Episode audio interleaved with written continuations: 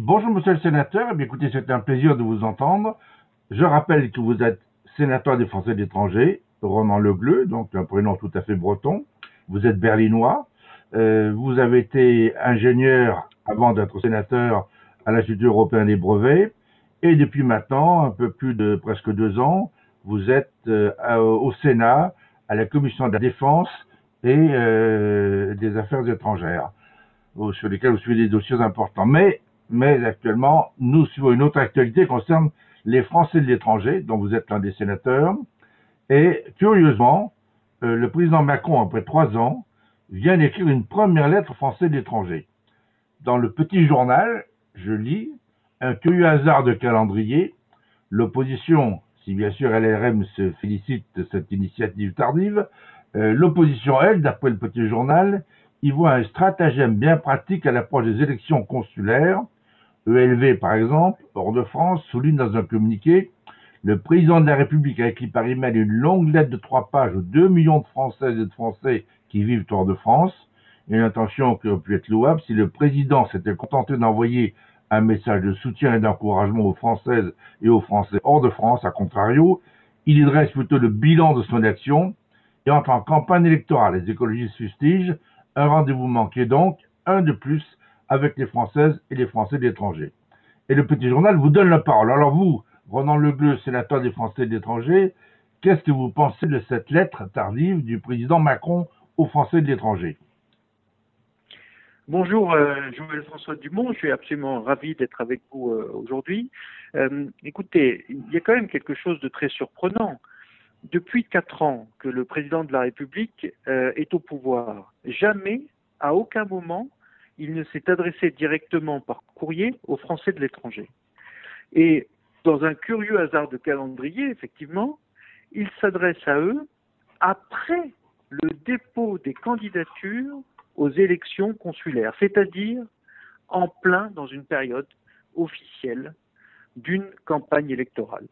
Et donc, on est tout à fait stupéfait d'utiliser les moyens de l'État comme l'a d'ailleurs rappelé mon collègue euh, sénateur Stéphane Le Rudulier, qui est un sénateur d'Hexagone, sénateur du département des Bouches-du-Rhône, membre de la commission des lois du Sénat, comme il l'a rappelé dans une question d'actualité au gouvernement, euh, euh, ce ne sont absolument pas le type de pratiques auxquelles on s'attend d'un président de la République, car le président de la République se doit, et c'est vraiment le sens de notre Constitution, d'être à la fois au-dessus des partis et surtout, il est le garant et ça c'est un rôle fondamental, il est le garant de l'égalité de traitement entre les candidats. En démocratie, les candidats doivent être à égalité.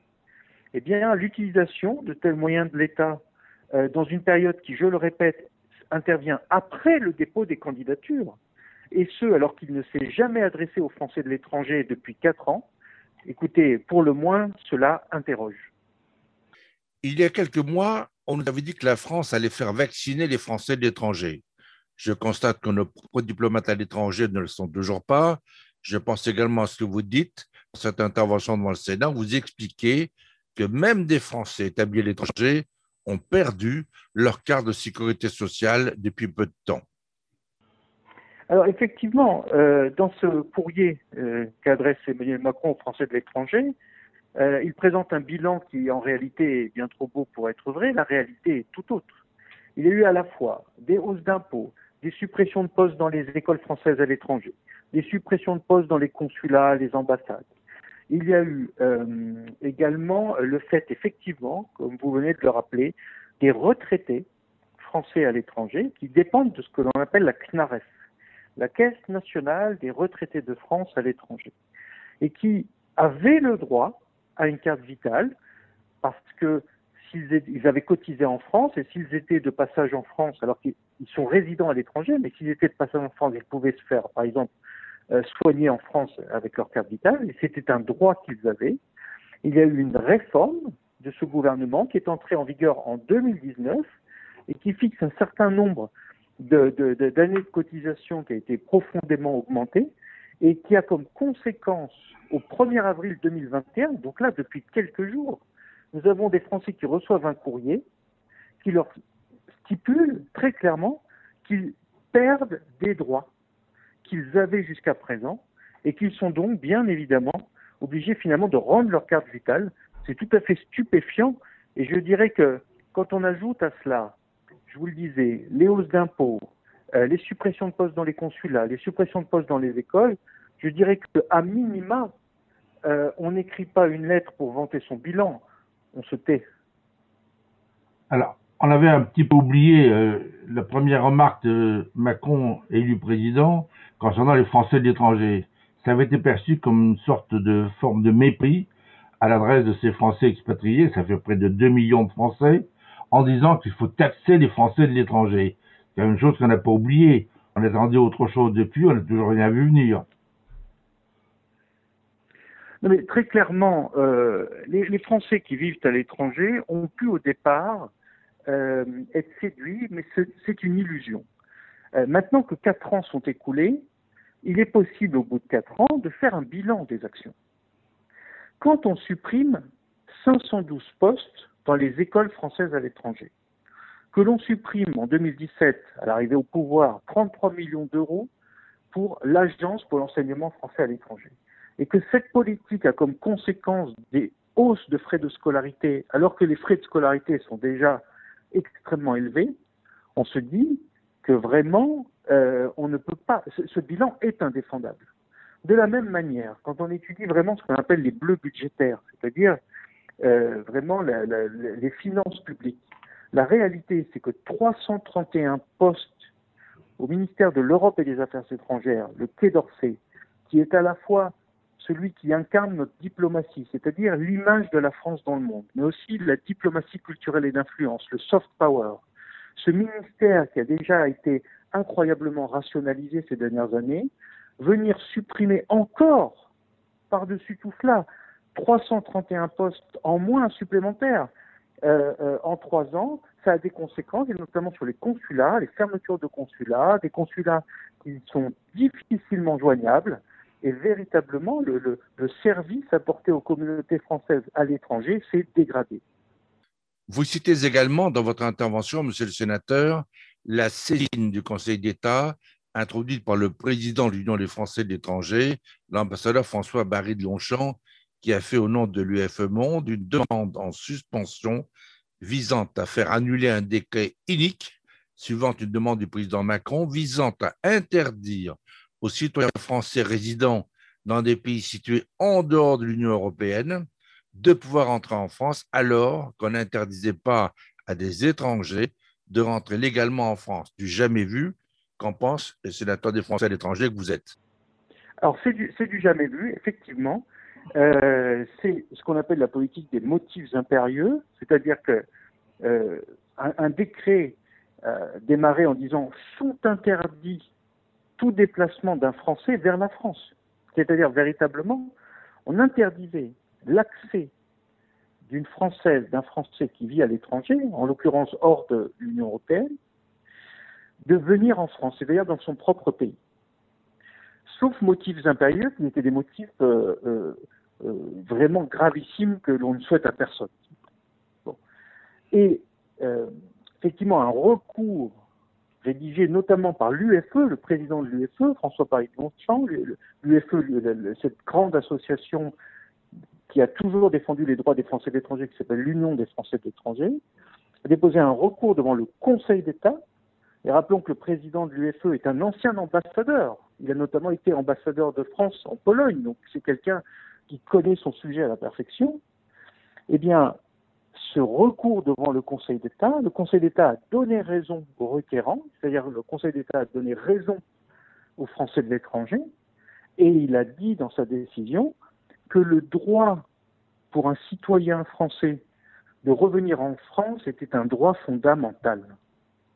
Et donc, oui, le Conseil d'État a, euh, a, vraiment a, a retoqué euh, la décision du gouvernement. C'est tout à fait stupéfiant qu'on en soit arrivé là, qu'il ait fallu saisir le Conseil d'État pour rappeler ce droit fondamental de tout Français qui vit à l'étranger de pouvoir rentrer en France.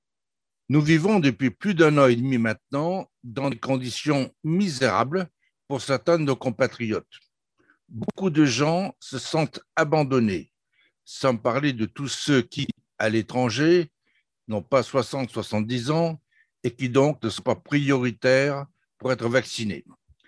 Les sénateurs des Français de l'étranger sont élus pour représenter tous ces Français expatriés où qu'ils se trouvent. Même si vous avez été élu à Berlin, vous êtes donc le sénateur aujourd'hui de ceux qui représentaient tous ces Français de l'étranger au Sénat et qui défendaient leurs intérêts. Alors, que peut-on dire à un Français qui vit au Japon, qui a 45 ans, qui n'a aucune chance d'être vacciné sur place avant plusieurs mois, qui ne peut pas quitter le pays, ou s'il le quitte, ne pourra pas y revenir, la France ne fait rien pour lui, malgré un engagement annoncé il y a trois, quatre mois, au-delà d'une certaine incurie, d'une impréparation évidente, d'un autoritarisme surprenant, sans oublier une communication pour le moins désastreuse, tout cela démontrant une incompétence dans la durée qui a frappé les esprits tout au long de cette pandémie. Un constat dressé en France, mais aussi à l'étranger, nos dirigeants étant souvent perçus au mieux comme des amateurs, au pire comme des apprentis sorciers. Alors effectivement, il est, frappant de, voir, de comparer ce qui avait été fait par le gouvernement de Nicolas Sarkozy dans la gestion de la, la crise sanitaire avec le virus H1N1, qui à l'époque avait envoyé 500 doses de vaccins contre le H1N1 dans nos consulats à l'étranger. C'est-à-dire que 500 doses de vaccins étaient parties de France pour aller dans les consulats de France à l'étranger, et les Français pouvaient aller se faire vacciner au consulat ou par euh, le médecin conseil du consulat. Le consulat disposait de telles doses. Et donc, vous voyez, il y a un précédent. Hein. Il y a un précédent sous le, gouvernement de Nicolas Sarkozy. Et quand on fait la comparaison avec ce qui a été fait aujourd'hui, on est stupéfait. Hein. Aucune dose de vaccin n'a jamais été envoyée dans le moindre consulat à ce stade, zéro. Donc euh, vraiment la comparaison, elle est flagrante sur ce domaine. Et concernant les aides aux Français de l'étranger, j'ai déposé une proposition de loi visant à créer un fonds d'urgence pour les Français de l'étranger victimes de catastrophes naturelles, par exemple un tsunami, un tremblement de terre, d'événements politiques majeurs, je pense notamment à un putsch, ou d'une crise sanitaire grave. Vous voyez évidemment de quoi je parle.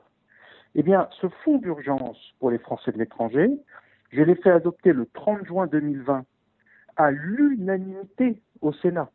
La totalité des sénateurs, quelle que soit leur couleur politique, et c'est un fait suffisamment rare pour insister sur ce point, l'unanimité du Sénat a voté euh, ma proposition de loi le 30 juin 2020. Le gouvernement n'a pas daigné reprendre euh, la création d'un tel fonds d'urgence pour les Français de l'étranger. Et donc, ne lâchant rien, j'ai déposé dans les discussions budgétaires, lors de ce qu'on appelle le PLF 2021, c'est-à-dire le projet de loi de finances 2021, j'ai déposé un amendement au projet de loi de finances 2021 qui crée un quatrième programme au sein de la mission Action extérieure de l'État et qui crée vraiment donc concrètement en loi de finances, donc dans les, comptes publics de, la France, un tel euh, euh, fonds d'urgence pour les Français de l'étranger, adossant cet amendement à ma proposition de loi. Et là encore, je l'ai fait adopter euh, au Sénat. Et là encore, et c'est stupéfiant, le gouvernement ne l'a pas repris, avec l'appui, c'est peut-être ce qu'il y a de plus surprenant, avec l'appui des députés euh, proches du, gouvernement, même les députés des Français de l'étranger. C'est-à-dire qu'on a un vote à l'unanimité au Sénat, tout, tout banc confondu. C'est-à-dire qu'on a un vote à l'unanimité, ça veut dire que ça veut dire qu'on a des députés, euh, on a euh, au Sénat, on avait des sénateurs d'Hexagone. Donc on avait un sénateur du Morbihan, un sénateur du département du Pas-de-Calais, des sénateurs de l'Hexagone qui ont voté un tel texte, et des députés des Français de l'étranger de la République en marche qui ne le votent pas. Allez comprendre, c'est tout simplement incompréhensible et indéfendable. Alors, euh, l'une de, vos tâches réside, monsieur le sénateur, à voyager de par le monde pour représenter la France, pour représenter le Sénat français, et vous avez été, je crois, dans au moins une trentaine de pays depuis que vous êtes euh, maintenant sénateur. Euh, je voulais parler d'une affaire très récente.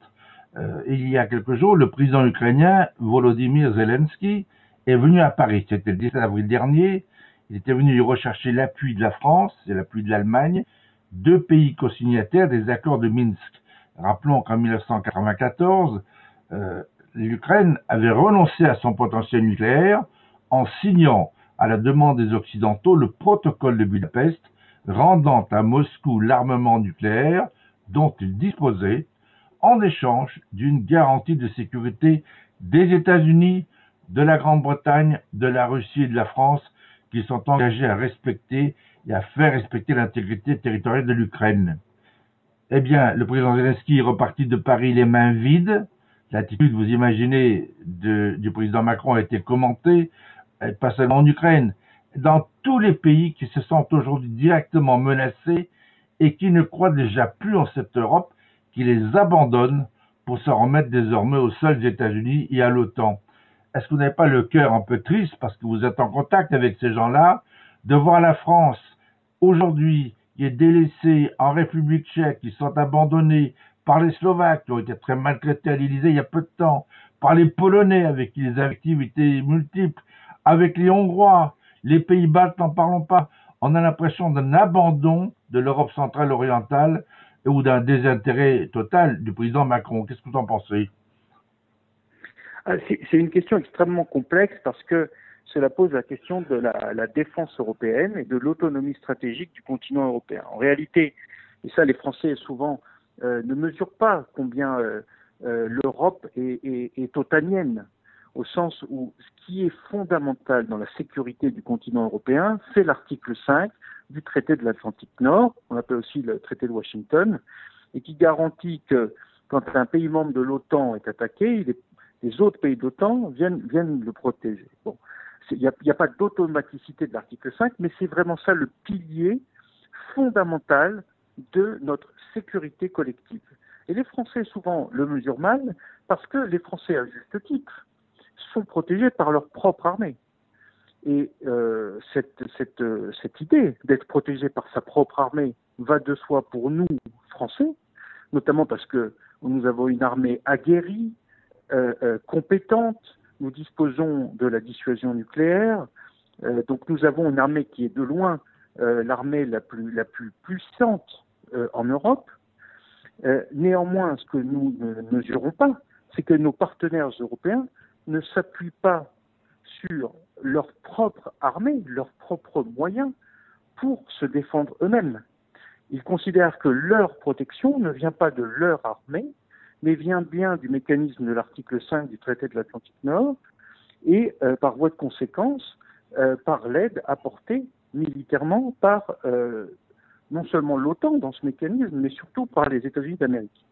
Et il faut vraiment mesurer les ordres de grandeur.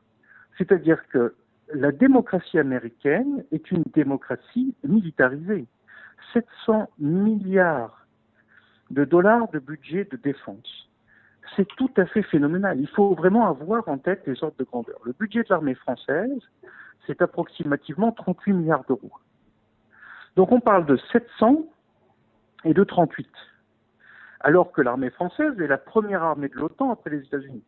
Donc entre le premier et le deuxième, on a un facteur 14. Donc c'est tout à fait considérable. Et rien que sur le continent européen, le déploiement militaire américain il est dans leur budget global de 700 milliards de dollars, il est de 36 milliards de dollars, c'est-à-dire presque l'équivalent de l'armée française. Donc on a vraiment une hyperpuissance militaire que sont les États-Unis, et nous avons souvent du mal à mesurer ces ordres de grandeur. Il faut avoir ces ordres de grandeur pour comprendre véritablement de quoi il s'agit et pourquoi les discours, notamment de Donald Trump, sur la non-automaticité de l'article 5 dont j'ai parlé précédemment avait effrayé nos partenaires d'Europe centrale et orientale qui, euh, en fait, basaient toute leur sécurité dessus.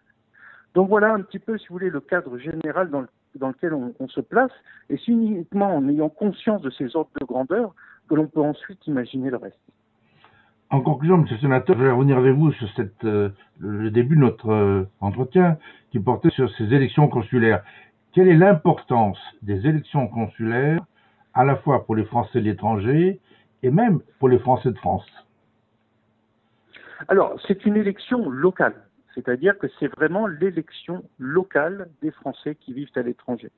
On y élit les, élus locaux des Français de l'étranger, qui siègent dans les commissions de bourses scolaires, par exemple dans les écoles, vous savez que nous avons un réseau extraordinaire d'écoles, collèges, lycées français à l'étranger, a un système de bourses scolaires, eh bien il y a des commissions euh, qui euh, se tiennent à l'ambassade ou au consulat, et dans ces commissions siègent ces élus locaux des Français de l'étranger. Donc ça a vraiment un impact réel sur la vie des gens.